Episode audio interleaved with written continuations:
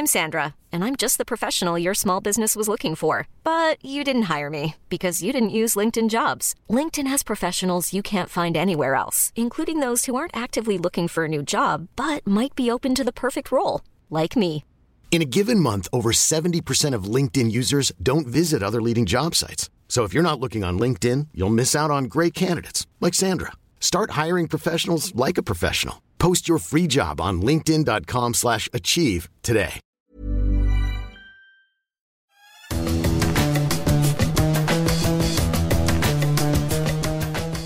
Salut les fous du volant et bienvenue dans votre émission consacrée à la Formule 1. Je suis Julien Pereira. Cette semaine, pas de Gilles Delaposta qui est allé tester son nouveau pack aéro sur la neige. En revanche, je suis bien en compagnie de Stéphane Vrignot. Comment ça va Stéphane? Bah écoute, ça va très bien. On a assisté à une belle manche d'ouverture. Ça t'a plu? Ça m'a plu et on va évidemment revenir en long, en large et en travers dans cette émission sur le Grand Prix de Bahreïn.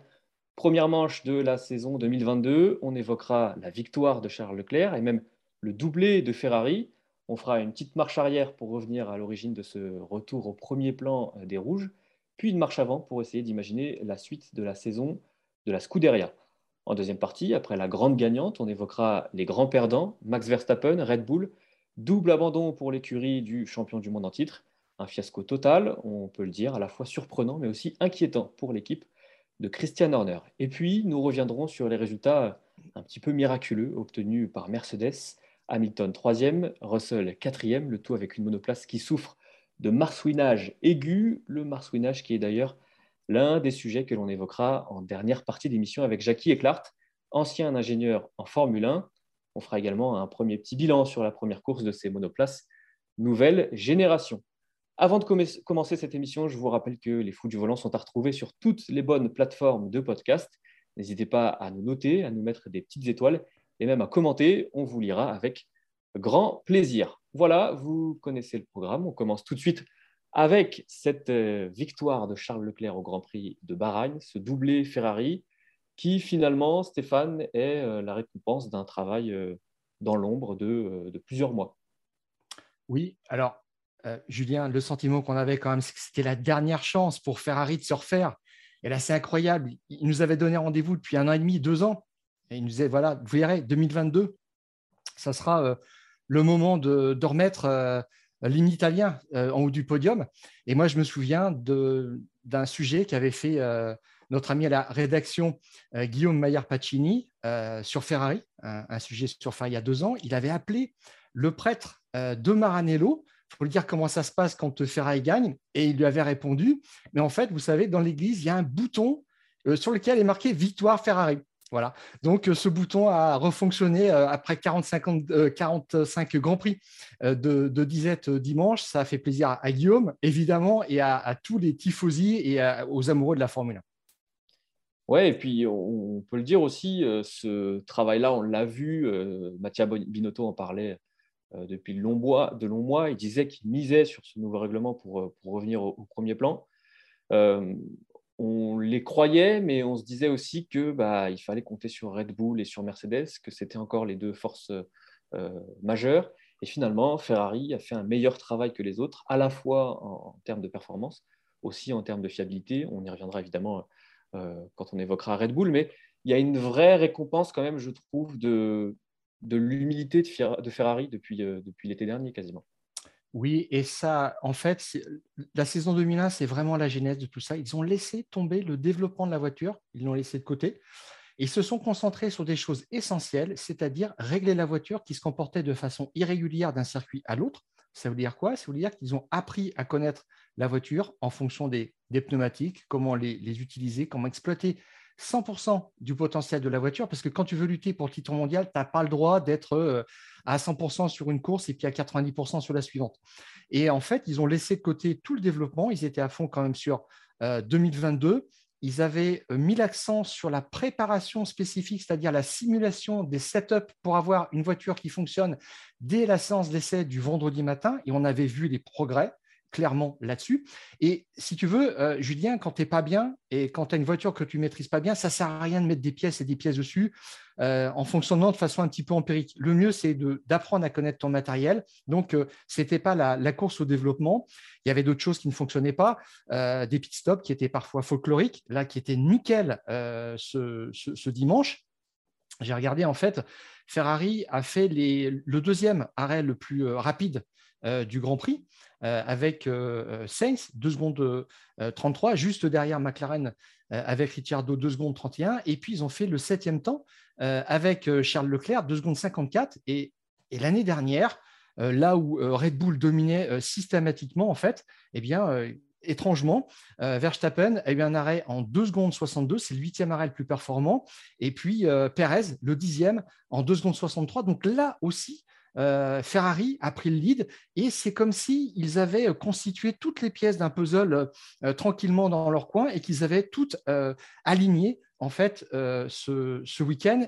Alors des choses impressionnantes, on a vu le marsouinage, c'était des images spectaculaires lors des premiers essais à Montmélo. Ben là maintenant c'est réglé, voilà. Et la chose qui, qui dénote vraiment une confiance en plus chez Ferrari, c'est que Charles Leclerc a dit dimanche nous, ce week-end, on s'est concentré sur la performance sur un tour on n'a pas fait de run euh, de simulation de course parce qu'on les avait fait déjà à Sakir la semaine précédente et on, savait où est-ce qu'on en était là-dessus. Et au contraire, chez, euh, Red Bull, euh, Verstappen a dit quelque chose de précis. Il a dit Moi, j'avais une bonne voiture vendredi. je ne l'ai pas, pas tellement reconnu. Le samedi et le dimanche, l'équilibre était beaucoup plus délicat. Tu vois, ça s'est joué quand même à beaucoup de choses. Oui, ça s'est joué à beaucoup de choses. Et tu t'évoquais Charles Leclerc. Euh, je voudrais quand même qu'on revienne sur, son succès à lui, parce qu'évidemment, il y a doublé Ferrari, il y a aussi le succès de Charles Leclerc. C'est quand même une, vraie victoire de, patron euh, du Monégasque. La saison dernière, on le voyait, évidemment, ce n'était pas euh, des luttes pour, la victoire, mais on se posait quand même des questions. On se disait, bon, bah, il n'est pas vraiment au-dessus de Sainz, il y a, quand même, des, performances qui sont similaires, qui sont comparables. Là, hier, il y a une vraie résistance à la pression face à Verstappen comme il y avait eu une vraie résistance à la pression euh, face à Hamilton euh, à Monza il y a deux ans et demi maintenant. Donc vraiment, c'est une victoire de, numéro un finalement pour Leclerc. Il était sorti d'une euh, saison 2001 un petit peu secouée quand même. Hein. Sainz qui est terminé cinquième du championnat du monde, deux rangs devant lui, ça a été un petit peu surprenant. Il a fait une saison, je trouve, brouillonne quand même, une fin de saison brouillonne l'année dernière. Il était conscient de tout ça il n'avait pas, parfois pas bien placé le curseur sur le, euh, les réglages entre euh, le compromis euh, samedi et, dimanche sur un tour ou sur un run complet. Il qu'il avait progressé là-dessus. Et je crois que maintenant, il a bien compris ça. C'est aussi ce qui lui a servi pour, pour dominer. Il, gagne la pole position pour, je crois, c'est 123 millièmes. C'est rien du tout par rapport à Verstappen, mais ça fait la différence. il y a des choses aussi qui sont en place. Au départ, il a un set, un set de pneus tendre qui est neuf. Et, Verstappen a des pneus usés. Alors, c'était peut-être une stratégie de la part de, Red Bull, mais tu as vu l'agressivité quand même? Il s'est tout de suite, euh, il a tout de suite obliqué vers la droite pour bloquer Verstappen. Je dirais que sur ce départ-là, il a fait du, Max Verstappen parce que il a en mémoire aussi quelques joutes qui se sont mal terminées par le passé avec Verstappen. Et là, il lui a dit Regarde qui est le patron. Donc, tout a compté. je pense vraiment, là, le sentiment, c'est la copie parfaite. Ouais, c'est la copie parfaite, à tel point qu'on. Alors, c'est le premier Grand Prix de la saison, évidemment, on ne va pas tirer les enseignements euh, dès maintenant, mais quand même, on peut imaginer que cette domination à la fois euh, de Leclerc, mais aussi de Ferrari, puisse durer encore euh, longtemps sur la suite de la saison. Évidemment, quelques dangers, on, peut les évoquer dès maintenant. Il y aura bah, le retour au meilleur niveau, on imagine, de Red Bull déjà en termes de fiabilité, aussi de Mercedes, parce qu'il y a quand même un gros potentiel de développement. Et puis, il y a, cette relation avec Sainz. Euh, hier, c'était une vraie course de numéro 1 pour Leclerc. C'était une vraie course de numéro 2 pour Carlos Sainz. Est-ce que ça, finalement, ça ne peut pas aussi être euh, une petite épine dans le pied de, de Mattia Binotto et, de Ferrari? Ah oui, alors tout à fait. Alors, je précise une petite chose. J'ai trouvé une petite pépite dans les stats quand même. 41e Grand Chelem de Ferrari hier. Un Grand Chelem, c'est quoi? C'est pole position, victoire, meilleur tour en course et tous les tours menés en tête eh bien, c'est le 41e de Ferrari. le précédent, c'était Singapour 2010, le fait exclusif d'Alonso. Et depuis euh, Singapour 2010, en fait, eh Mercedes avait signé 30 grands chelems, tu imagines ce que c'est, hein, et, Red Bull 11. Et dimanche, ils ont mené 55 tours avec Leclerc et 2 avec, avec Sainz. Donc, ils avaient tout verrouillé, vraiment. Et il y avait un numéro 1 sur la piste. Alors, si tu regardes bien, Mattia Binotto, il s'est gardé un petit peu de. Il a parlé collectif. Il n'a même pas adressé des félicitations, à part à la radio à l'arrivée, des félicitations personnelles pour euh, Charles Leclerc. Il a mis en avant le collectif parce que c'est une réussite de deux ans de travail, même un, petit peu plus.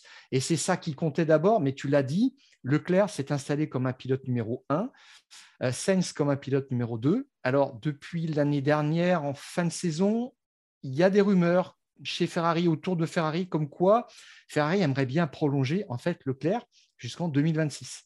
Alors déjà, il l'était jusqu'en 2024, ça nous avait un petit peu surpris, on voyait loin, on a vu que Red Bull a prolongé Verstappen jusqu'en 2028. Alors là, c'est la porte ouverte maintenant aux négociations et je dirais qu'il est en position de force. Et pour moi, Sainz devrait être installé dans un euh, statut de numéro 2 assez vite. On se souvient en 2002 que ça avait fait scandale, tu sais, cette histoire de la consigne de Nabarrichello en Autriche, c'était le sixième Grand Prix. Là, maintenant, je pense qu'il ne faut pas hésiter, vu le calibre des gens qui sont en face, Red Bull, Verstappen. Euh, S'il y a quelque chose à, faire du côté de Sainz pour le prolonger, il faut lui dire, bon, euh, objectivement, il faut que tu sois en soutien de, de, Leclerc parce que ça va être difficile et on ne peut pas se disperser. Je ne sais pas ce que tu en penses, Gilles. Euh, je ne sais pas ce que tu en penses, euh, Julien. C'est la force de l'habitude. Euh, non, je suis tout à fait d'accord avec toi. Et, quelque part, cette course-là, enfin, ce résultat-là intervient au bon moment parce que Ferrari a officialisé un accord avec, avec Sainz pour prolonger son contrat. Ça devrait être officialisé dans les, dans les prochains jours, prochaines semaines. Et donc, quelque part, ce résultat-là, il tombe au bon moment parce que clairement, il y a une vraie hiérarchie. Hier, quand on voit la course, euh, Sainz ne peut pas prétendre à, un statut de numéro 1 parce qu'il n'a tout simplement pas été dans le rythme.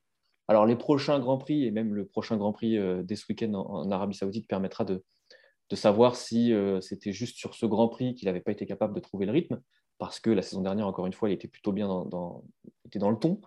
maintenant, est-ce que c'est une question de pilotage aussi? Si c'est Leclerc qui a trouvé un style de conduite qui est mieux adapté à ces nouvelles monoplaces, bah là, ça peut être intéressant pour Ferrari parce qu'effectivement, euh, avoir un vrai numéro 1 et avoir un vrai numéro 2 euh, capable de sortir des résultats un petit peu comme Perez l'a fait la saison dernière pour Red Bull, bah, ça peut être très intéressant pour, euh, pour la Scuderia.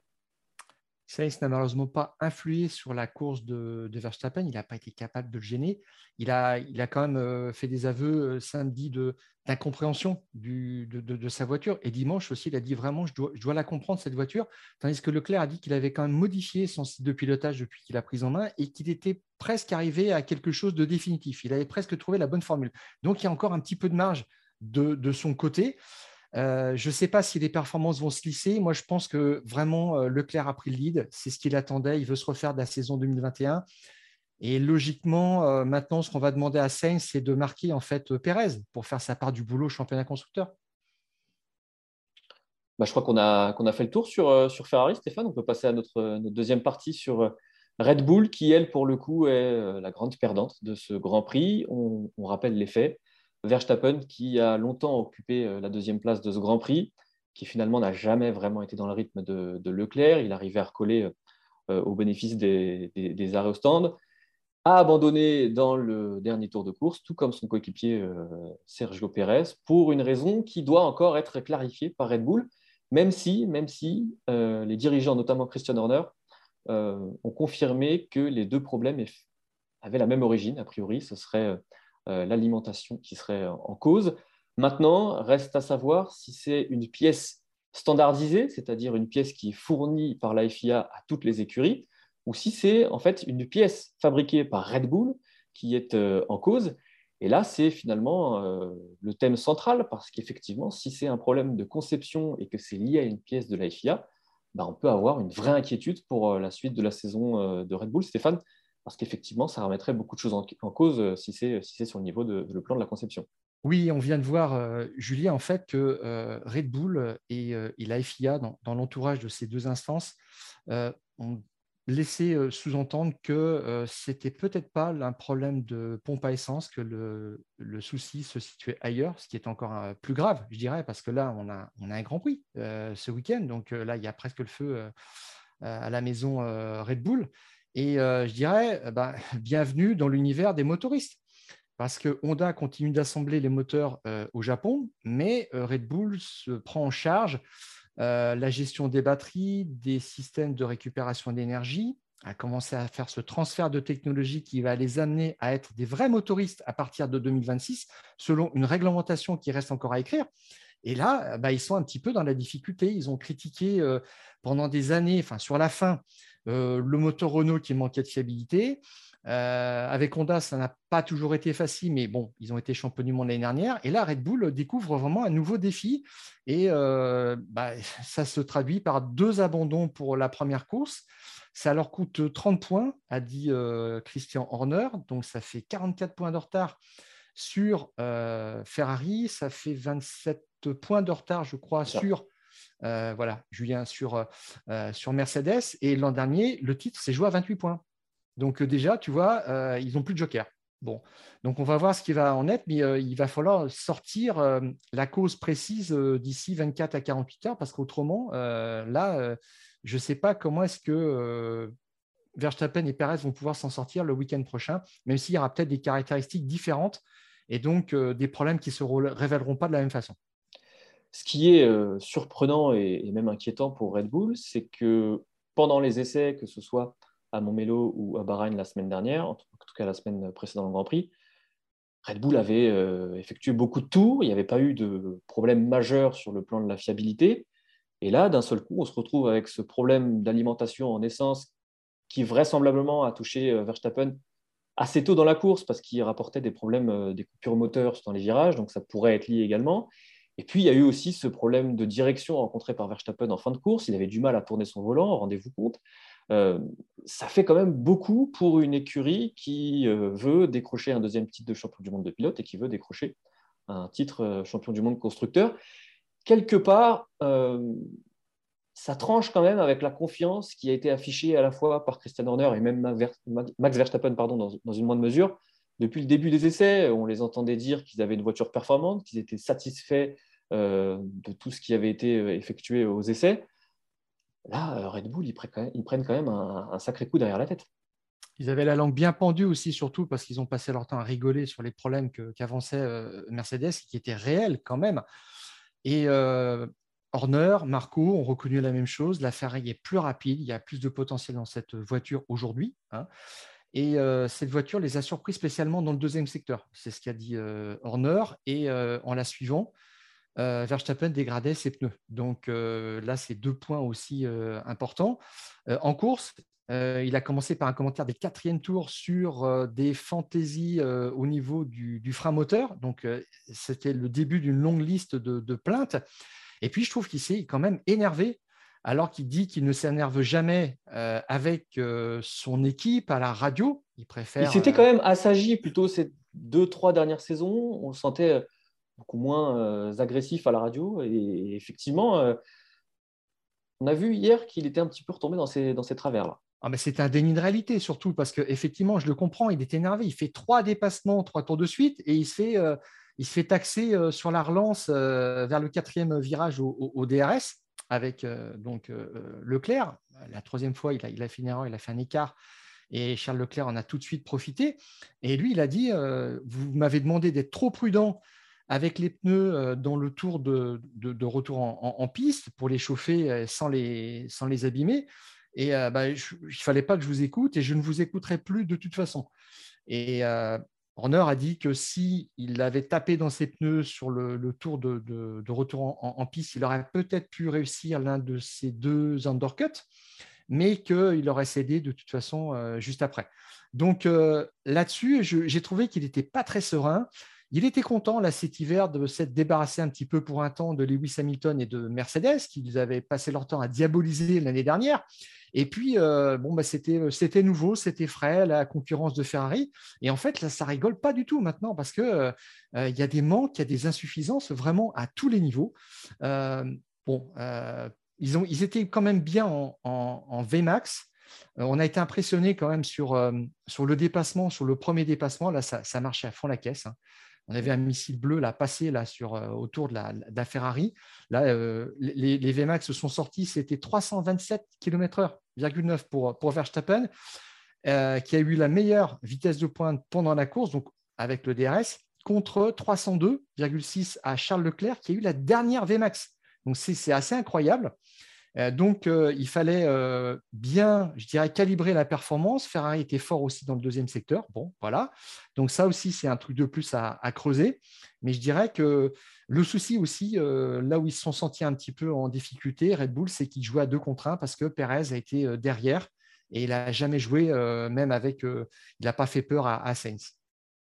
Ouais, j'ai même la sensation que l'écart qu'il y a eu entre Verstappen et Perez était quand même beaucoup plus grand que celui qu'il y avait entre Charles Leclerc et, Carlos Sainz. Euh, Sainz, il l'a dit, c'était son week-end le plus difficile. Il n'a jamais réussi à trouver les bons réglages, la bonne balance sur ce Grand Prix. Euh, Pérez, on, a carrément l'impression qu'il est, qu'il est un petit peu perdu en fait euh, avec ses nouvelles monoplaces. Il trouve pas le rythme. Il était un petit peu lâché. Il avait du mal à revenir sur Sainz. Donc, ouais, il y, a vraiment euh, alerte rouge chez, Red Bull. Et puis, alors vous me direz, c'est un détail, mais, le diable se, cache dans les détails. Moi, je voudrais revenir sur un, petit truc qui m'a, interpellé avec Verstappen. C'est au moment de la relance après la voiture de sécurité en toute fin de course. Euh, Verstappen euh, fait exprès de se coller, de se mettre dans le rétroviseur de Leclerc pour se montrer comme il l'avait fait euh, à Abu Dhabi en fin de saison dernière avec Hamilton. Et en fait, Leclerc, quand il a vu ça, qu'il était à sa droite à l'intérieur du virage, bah, Leclerc s'est dit bah, j'ai la meilleure trajectoire, donc je vais relancer maintenant. C'est ce qu'il fait et c'est ce qui lui permet de prendre une bonne marge d'avance dès la relance. Alors, ça n'aurait rien changé, puisque de toute façon, Verstappen aurait quand même rencontré son, problème d'alimentation en essence, mais ça montre quand même qu'il y a peut-être un, trop plein de confiance, qu'il y a eu un trop plein de confiance euh, chez Red Bull et que maintenant, euh, il faut laisser place à une vraie remise en question et enfin remettre les choses à plat pour que Red Bull puisse vraiment se mettre au niveau de, Ferrari. Ah bah, de toute façon, ça va être, euh, c'est un retour à l'humilité obligatoire. Hein. Ils ont connu ça avant la saison 2021. On va voir ce que ça va donner. Mais je dirais peut-être que Verstappen va commencer à s'énerver un petit peu plus qu'on pense parce que ça, il jouait sur du velours l'année dernière il a eu le dernier mot, euh, mais là, c'est euh, là maintenant, il a une écurie solide face à lui et euh, Mercedes va revenir comme très très vite aussi dans, le jeu, je pense. Donc, je pense que cette bataille à trois, Red Bull va se se doute pas à quel point elle va être, elle va être difficile. Oui, bataille à trois parce que c'est justement en transition toute trouvée vers notre dernière partie. On va évoquer Mercedes qui était un petit peu nulle part, en tout cas toute seule depuis le début du week-end parce qu'elle n'est pas suffisamment proche euh, de Red Bull et de Ferrari en termes de performance. Finalement, elle a quand même réussi à profiter des opportunités pour décrocher un podium avec euh, la troisième place de Lewis Hamilton. La quatrième place de Russell, c'est quasiment un, miracle pour Mercedes, euh, Stéphane. Oui. en préparant un petit peu ce, podcast, Julien, tu m'as dit c'était un peu une séance d'essai pour eux, mais je suis complètement d'accord. C'était tout à fait ça. Et parce qu'ils se sont aperçus d'une chose, c'est que euh, Ferrari et Red Bull étaient euh, inaccessibles et que derrière, ils n'étaient pas menacés. Et ils ont fait quelque chose de très intelligent, je pense, c'est qu'ils se sont mis en tête de terminer cinquième et sixième sans taper dans la mécanique et en essayant d'apprendre des choses. Et leur principal souci, c'était euh, cette hauteur de caisse qu'ils avaient dû relever et qui faisait que la voiture était moins performante. Donc, ils n'avaient pas de grands espoirs par rapport à ça.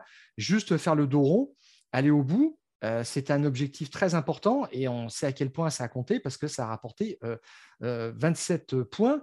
Et bah, c'est la force de l'habitude aussi parce que Mercedes est sur la série de podiums la plus longue. Ça fait 17 courses qu'ils mettent au moins une voiture sur le podium, ce dont ne peuvent pas se targuer ni Ferrari ni Red Bull.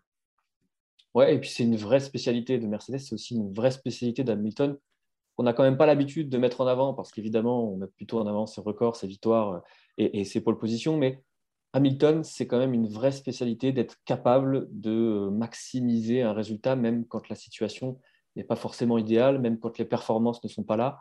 Hamilton, il sait faire ça, c'est un vrai savoir-faire pour lui. Moi, j'ai le souvenir de bah, d'Imola, pas plus tard que la saison dernière, où euh, là, en l'occurrence, c'était une erreur de sa part, mais il est toujours capable de sauver ce qui peut être sauvé.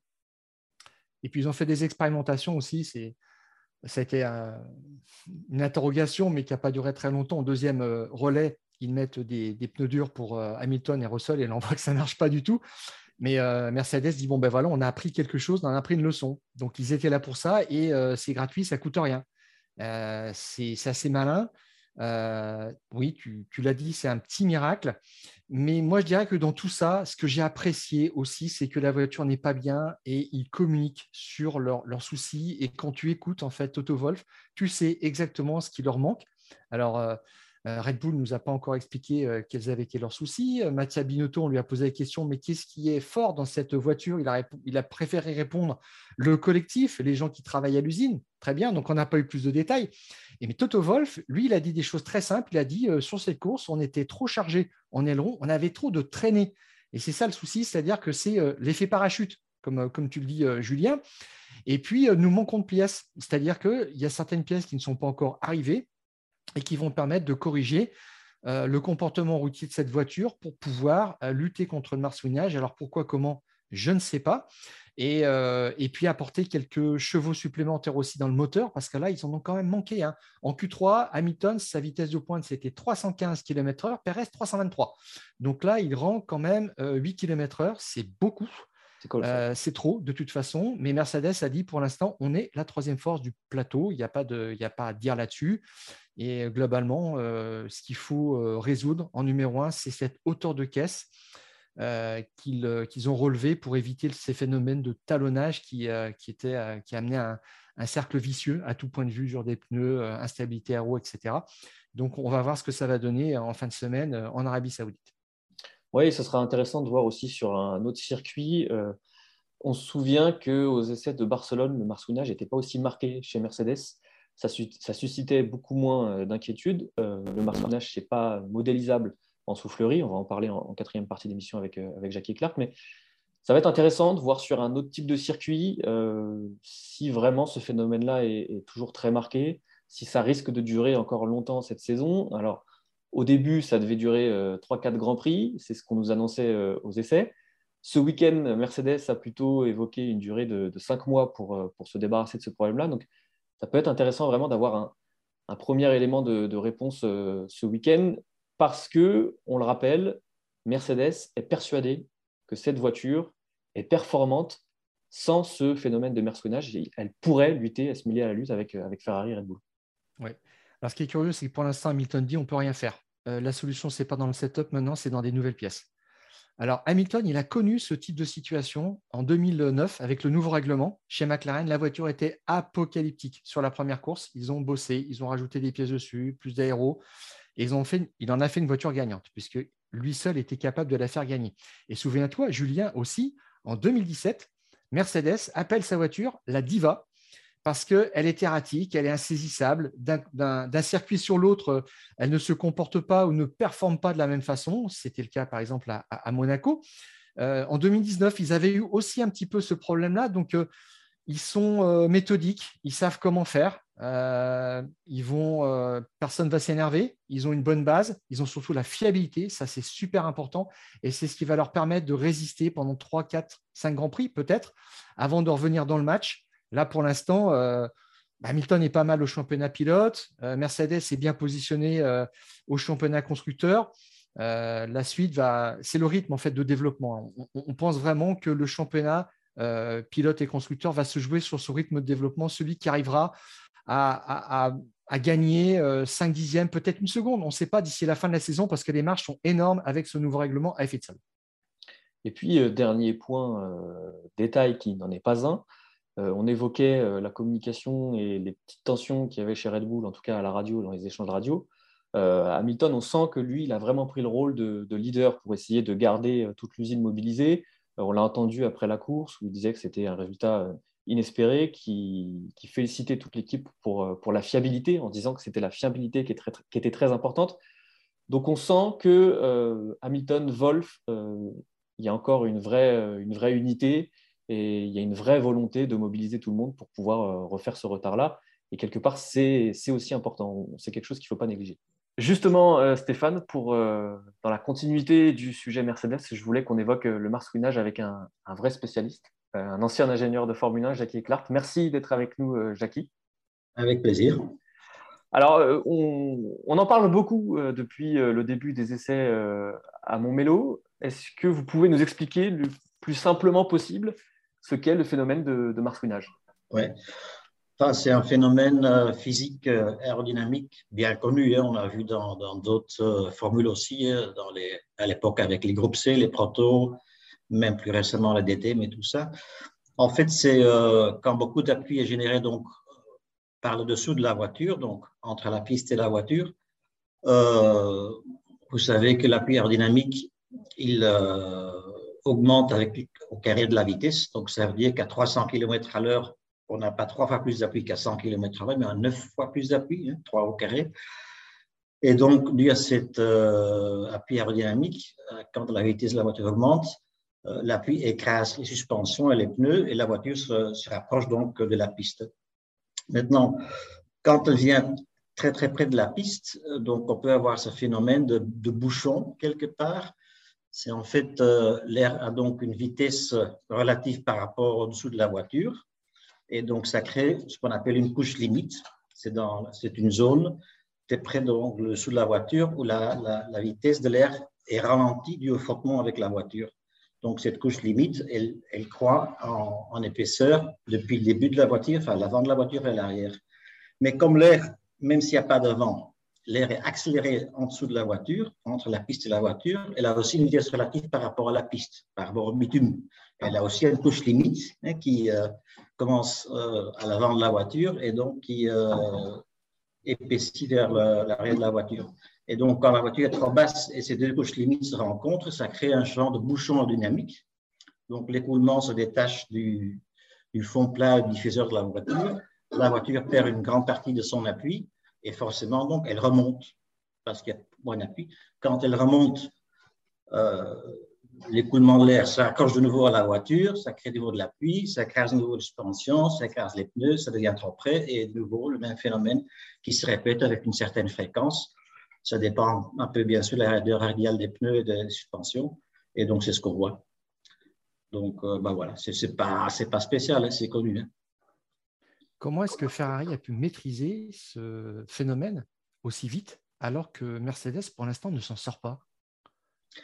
C'est une bonne question. Euh, je n'ai pas les chiffres de, la soufflerie de Ferrari, mais je sais que c'est en, soufflerie, c'est très difficile d'étudier ce phénomène-là parce qu'on ne veut pas rouler trop trop en soufflerie avec, les maquettes ou avec la, voiture à échelle 1 parce qu'on risque de toucher le, tapis roulant, comme on dit, et donc ça, risque de l'abîmer. Donc en fait, c'est un phénomène assez difficile à, reproduire en soufflerie. Maintenant, bon, euh, pour résoudre le problème, le plus simple, c'est de rouler plus haut, ça c'est clair. Mais quand on roule plus haut, donc il y a moins d'étanchéité sur les, côtés de la voiture et donc euh, le dessous de la voiture. Donc en dessous de la voiture, il y a une pression négative par rapport à l'atmosphère. Sur les côtés, il y a la pression atmosphérique. Donc ça fait qu'il y a un écoulement latéral du côté de la voiture, en dessous de la voiture, et ça fait perdre l'appui. Ça perturbe donc l'écoulement d'air euh, en dessous de la voiture, ça, freine l'accélération de l'air et donc fait perdre l'appui. Donc sur le plus haut, on est moins performant, mais on peut éviter ce marsouinage, ça c'est clair. Maintenant, euh, l'étanchéité des côtés euh, se fait aussi en, générant des vortex à gauche et à droite, des, vortex très très très forts qui étaient euh, avant donc générés avec tous les appendices qu'on voit sur les ailerons avant, les bâches portes et tout ça. Et donc ces vortex très puissants qui longent le côté de la voiture, ça fait quelque part des jupes invisibles qui font l'étanchéité. Est-ce que chez Ferrari, ils ont réussi à créer des vortex plus puissants que chez Mercedes, ce qui leur permet de rouler un peu plus haut Peut-être. Ça peut être une solution, mais, je ne sais pas. Je n'ai pas les données. Euh, même si je connais bien Charles Leclerc, je n'ai pas accès à données, pas lui non plus d'ailleurs. Euh, ces, vortex, ce sont en fait des tourbillons euh, d'air produits par des déflecteurs. Oui, exact. Euh, quand on a redécouvert ce phénomène aux, essais euh, à Montmélo, euh, les écuries nous disaient que ça pourrait prendre 3 à 4 grands prix pour, pour s'en débarrasser. Ce week-end, Mercedes a dit que ça prendrait plutôt 5 mois. Mm. Est-ce qu'on est dans du, dans du bluff de Mercedes? Est-ce que ce problème-là va être réglé plus vite selon vous? Bah, Moi, je pense que ça va être réglé plus vite. 5 mois, non. Je pense que c'est un peu du bluff. C'est, je pense que d'ici, pas le week-end prochain, bien sûr, cette semaine à, à Jeddah, mais euh, d'ici deux, trois grands prix, je pense qu'ils auront maîtrisé le problème, certainement. Il y a beaucoup de gens à Brackley, je sais, c'est mon ancienne usine Honda. Donc, des gens euh, performants. Quoi. Jackie, je voulais, on voulait revenir plus globalement sur, sur ce nouveau règlement. Qu'est-ce que vous avez pensé de ce premier Grand Prix Est-ce qu'il est satisfaisant? Est-ce qu'il a eu les effets escomptés avec ce nouveau règlement? Le fait que les voitures puissent se suivre de plus près et plus longtemps, surtout. Est-ce que vous êtes satisfait, vous? Oui, d'après que j'ai lu les commentaires des pilotes, euh, ils disent quand même que c'est plus facile de suivre une voiture de près et donc de prendre l'aspiration. De l'autre côté, apparemment, il y a un peu moins d'aspiration, ce qui ne m'étonne pas avec les nouveaux éléments arrière. Mais euh, comme je pense que globalement, c'est positif. On a quand même vu de beaux débassements aussi, des duels entre Verstappen et Charles et tout ça. Donc, euh, non, je pense que sincèrement, ils ont fait un pas dans la bonne direction. Sauf le poids. J'aime pas des voitures lourdes, mais enfin bon, ça c'est autre chose.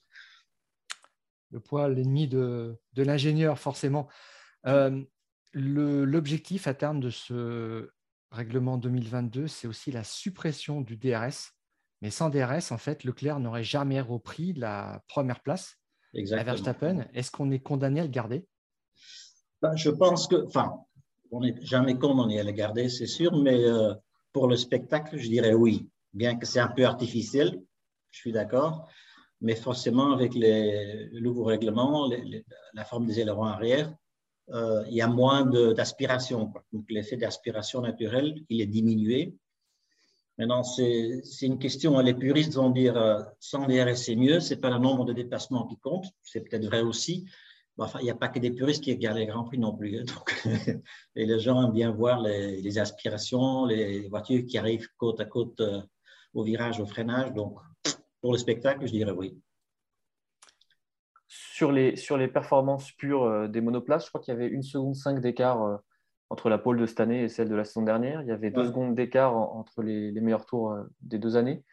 Euh, est-ce que vous pensez qu'on va revenir euh, dès cette saison aux performances, euh, à des performances égales ou supérieures à celles qu'on avait la saison dernière? Parce que ce qui nous a marqué, je pense que Stéphane, c'était ton cas aussi, c'est de voir à quel point les voitures étaient entre guillemets lentes dans les virages moyens ou lents. Ouais. C'est sûr qu'avec les règlements nouveaux aérodynamiques, je pense que dans, à basse vitesse, il y a moins d'appui l'année passée les années précédentes et peut-être à haute vitesse sera un peu plus. Donc, je pense qu'ils seront peut-être un point plus rapides dans les virages rapides, mais certainement moins vite dans, dans, les virages lents. Donc, sur certains circuits, comme par exemple à Monaco, la majorité des virages sont relativement lents, donc euh, l'écart sera plus grand que sur un, circuit euh, genre Barcelone où euh, c'est plus vite. Quoi. Sur le design même des, voitures, quelle grande différence de philosophie voyez-vous entre Ferrari, Red Bull et Mercedes et quelle solution technique ou quel chemin technique paraît le plus prometteur dans un, dans un but de faire progresser la voiture cette année? Écoute, c'est assez difficile à dire. A, il y a, en général, pour un problème ou pour un règlement technique, il n'y a pas une solution miracle, la meilleure. Il y a, plusieurs solutions, des fois, qui arrivent au même résultat. Maintenant, on voit que la philosophie était différente. Hein. C'est clair, pour amener beaucoup d'air euh, avec beaucoup d'énergie, disons, vers la diffuseur arrière. Euh, Ferrari l'a fait euh, en creusant les pontons par le haut. Red Bull l'a fait en creusant les pontons par les côtés. Et Mercedes essaie de minimiser les pontons. C'est trois philosophies complètement différentes qui peuvent finalement, après un nombre de mois de développement, arriver au même résultat. C'est vachement possible jusqu'ici, euh, bon, on dirait que, allez, mon pronostic avant la course, c'était euh, un Red Bull, de Ferrari, trois Mercedes. Bon, le tiercé était un peu euh, chamboulé. Et c'est, bon, je dirais qu'un Ferrari et Red Bull sont très proches devant et Mercedes un, un petit tour en arrière, quoi, ça c'est sûr. Alors la surprise, c'était As quand même, on ne l'avait pas vu venir. Euh, en regardant cette voiture, est-ce que vous comprenez euh, qu'elle fonctionne bien? Alors, elle a un moteur Ferrari en plus, elle a les pontons qui reprennent justement un peu ce système de, euh, de, gouttière euh, qui, guide l'air vers l'arrière de, de la voiture, vers le, bas de, l'aileron arrière. Mais est-ce qu'elle a quelque chose de, plus qui explique vraiment la facilité avec laquelle Magnussen l'a qualifié en septième position, je crois? Il a terminé cinquième. Bon, écoute, je n'ai pas, pas les détails, donc je ne peux pas le dire comme ça, hein, mais euh, peut-être aussi que euh, je pense avoir compris que la voiture était conçue en, majorité par des ingénieurs italiens qui sont ex-Ferrari. Il ne faut pas oublier qu'avec la limitation du budget, euh, forcément, euh, le personnel, ça coûte beaucoup d'argent. Donc, il y a peut-être un nombre de gens qui ne sont pas payés par le budget Ferrari, mais par le budget AS, mais qui ont l'expérience de Ferrari et qui ont aidé l'équipe AS à, à, la conception de cette voiture-là, je pense. Et ça, c'est un avis. Hein. Je ne sais pas si c'est vrai ou non. Alors, il y, a, il y, a, As qui a surpris dans le bon sens. Il y a McLaren qui a plutôt surpris dans le mauvais sens. Comment on peut se retrouver euh, des avant-postes comme euh, McLaren l'était euh, aux, essais à Montmelo à être en, fond de grille comme ce week-end pour, pour Ricciardo? Ça m'a étonné aussi. Sincèrement, je n'avais jamais pensé cela. Bon, je sais qu'ils ont quelques petits problèmes de freinage et aussi de, pompage et tout ça. Mais c'est comme étonnant de les voir si, si, si mauvais, hein, parce qu'ils sont vraiment très loin. Hein. Ils sont quasiment. Mais non, bon, je ne sais pas, est-ce qu'il y a une question de moteur qui joue aussi? Je ne sais pas, parce que si on voit les, voitures qui vont très bien, hein, la Ferrari, euh, la Haas et l'Alfa Romeo ont tous les trois le moteur Ferrari en fait. Et ce, bon, Mercedes, c'est une autre, euh, un autre genre d'équipe que Williams et même que McLaren, je pense encore. Mais euh, ceux qui ont le moteur Mercedes, Williams et McLaren, ils ne sont pas très, très, très bons quand même. Donc, est-ce qu'il y a peut-être que le moteur Ferrari aussi a fait un pas en avant par rapport à l'année passée, dont profitent bien sûr Haas et Alfa Romeo, et Ferrari bien sûr Je ne sais pas. C'est difficile à dire. Alors, on parle de cette révolution de, de 2022 et cet hiver, tout le monde avait en tête euh, l'histoire du changement de règlement en 2009 qui avait apporté euh, euh, l'innovation, le double diffuseur qui avait permis à Braun de mmh. dominer le championnat. Alors, euh, Toyota et Williams avaient aussi trouvé cette astuce du double diffuseur, mais ça avait permis à l'équipe ex-Honda, devenue Braun, de, de, de, survoler le championnat avec Button et Barrichello. Et cette équipe était euh, située à Brackley, qui est devenue aujourd'hui l'équipe Mercedes. Et dans cette équipe, vous étiez euh, un ingénieur qui avait suivi les travaux euh, en soufflerie et vous avez vu en fait venir tout ça.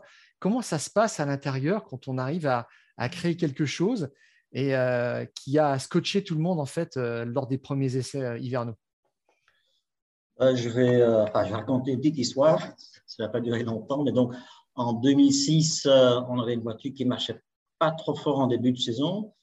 On a rattrapé le coup en mi-saison. Et en fait, la deuxième partie de la, saison 2006, je pense qu'on a marqué plus de points que Alonso et Schumacher avec Button et Barrichello. Et donc, ça fait que la voiture était assez bonne.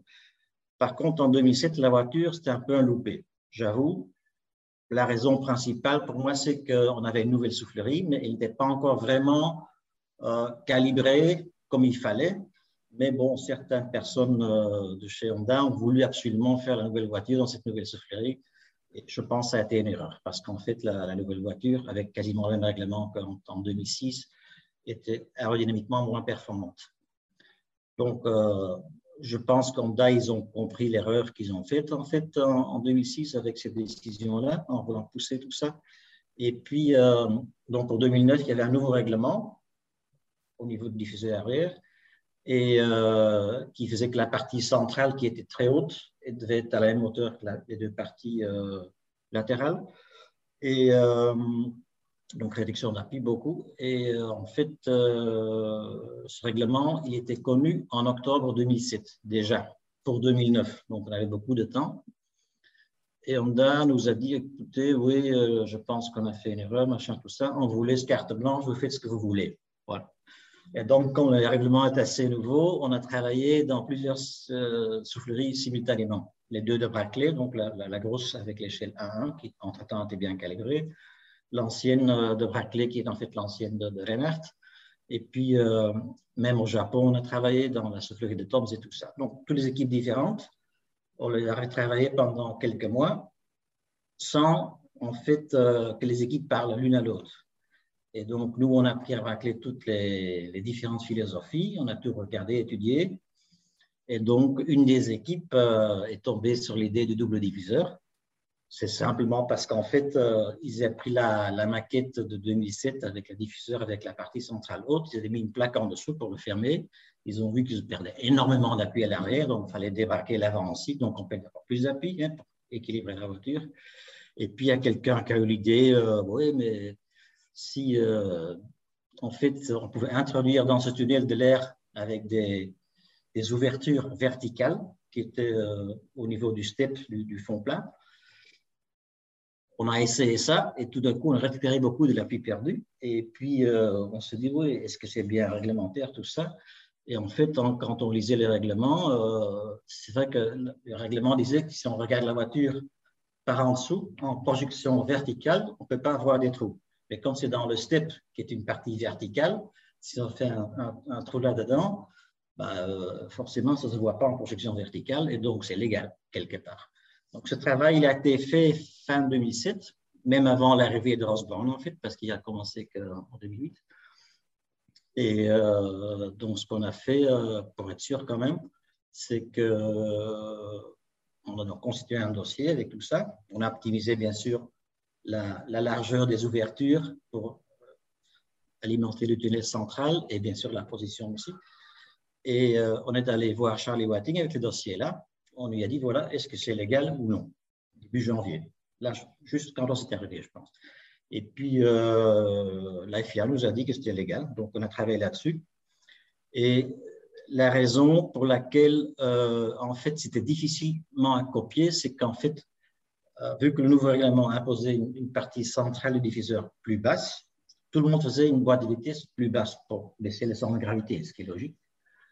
Mais euh, dès que la, boîte de vitesse a été faite, euh, une nouvelle boîte de vitesse, ça prend six mois, hein, donc euh, en conception, en fabrication. Donc, dès que les autres avaient fait une boîte vitesse plus basse, ils étaient en fait, ils étaient cuits pour copier ce qu'on avait fait. on avait à l'époque à Braclay un des ingénieurs des maquettistes en aéro qui était venu de chez Toyota. Et lui, il a su, il a quand même dû faire filtrer certaines infos chez ses potes de Toyota. Et Toyota a essayé de copier un peu, mais trop, trop tard, parce qu'en fait, en boîte d'été, c'était déjà fait la nouvelle. Et également Williams, parce qu'il roulait à l'époque aussi des moteurs Toyota. Donc, ça fait un peu le tour quoi, de euh, Il y a toujours raison. Euh, mais comme nous, on était les seuls avec la boîte d'été très haute, on pouvait exploiter à fond euh, le double diffuseur, donc la partie centrale du diffuseur. Et c'est comme ça qu'on a eu un avantage que les autres n'avaient pas. Et euh, dès qu'on a posé la voiture par terre, ben, c'était un peu plus compliqué que ça parce qu'en fait, euh, c'était une Honda, cette voiture-là, double viseur, mais en décembre 2008, euh, le 8 décembre, si je me rappelle bien, ou le 5, 5 décembre, Honda a décidé d'arrêter la F1 parce qu'il y avait la faillite Lehman Brothers, la, la, crise mondiale des subprimes et tout ça. Et donc, ils ont arrêté la F1. Donc là, on était là avec une superbe voiture. On avait récupéré tout l'appui perdu par le règlement. Mais on ne voulait plus faire des moteurs et tout ça. Donc, euh, et là, donc, euh, on a. Enfin, Ross Brown a négocié avec Mercedes pour euh, acheter des moteurs Mercedes. On a modifié la, la coque et la boîte pour adapter à Mercedes. C'est pour ça que la voiture était un peu tard en hiver sur la piste. Mais dès qu'elle était posée sur la piste, on a vu qu'on avait un avantage non par rapport aux autres. Ah, puis là, euh, euh, Button a, mis un vent à tout le monde avec euh, une voiture qui était chargée au maximum en essence et avec des pneus de 50 tours. Il avait fait le meilleur temps. les autres équipes étaient incrédules et je crois qu'il y avait plusieurs chronos qui avaient été annulés parce que personne n'arrivait à croire qu'il allait, qu'il allait euh, aussi vite que ça. Quoi. Ouais, exactement. Ouais, Et vous vous attendiez à avoir autant d'avance sur, euh, sur la concurrence? Oh, Peut-être pas autant, mais quand même, on, a trouvé, euh, on avait même en 2009 plus d'appui qu'en 2008, en fait, même avec ce nouveau règlement, tandis que les autres, d'après les, les, discussions qu'on attendait, on connaît pas mal de gens dans différentes équipes, tout le monde avait perdu de l'appui, mais nous, non, on avait gagné, donc il fallait forcément. Incroyable. C'est une belle histoire. Belle histoire. Euh, on a fait le tour. Merci beaucoup, euh, Jackie. C'était hyper intéressant euh, de redécouvrir tout ça. merci beaucoup, Stéphane. On remercie également nos, nos, auditeurs et puis on se retrouve évidemment la semaine prochaine, vous retrouverez Gilles pour un nouvel épisode des Fous du Volant. À bientôt. À bientôt. Au revoir. À bientôt.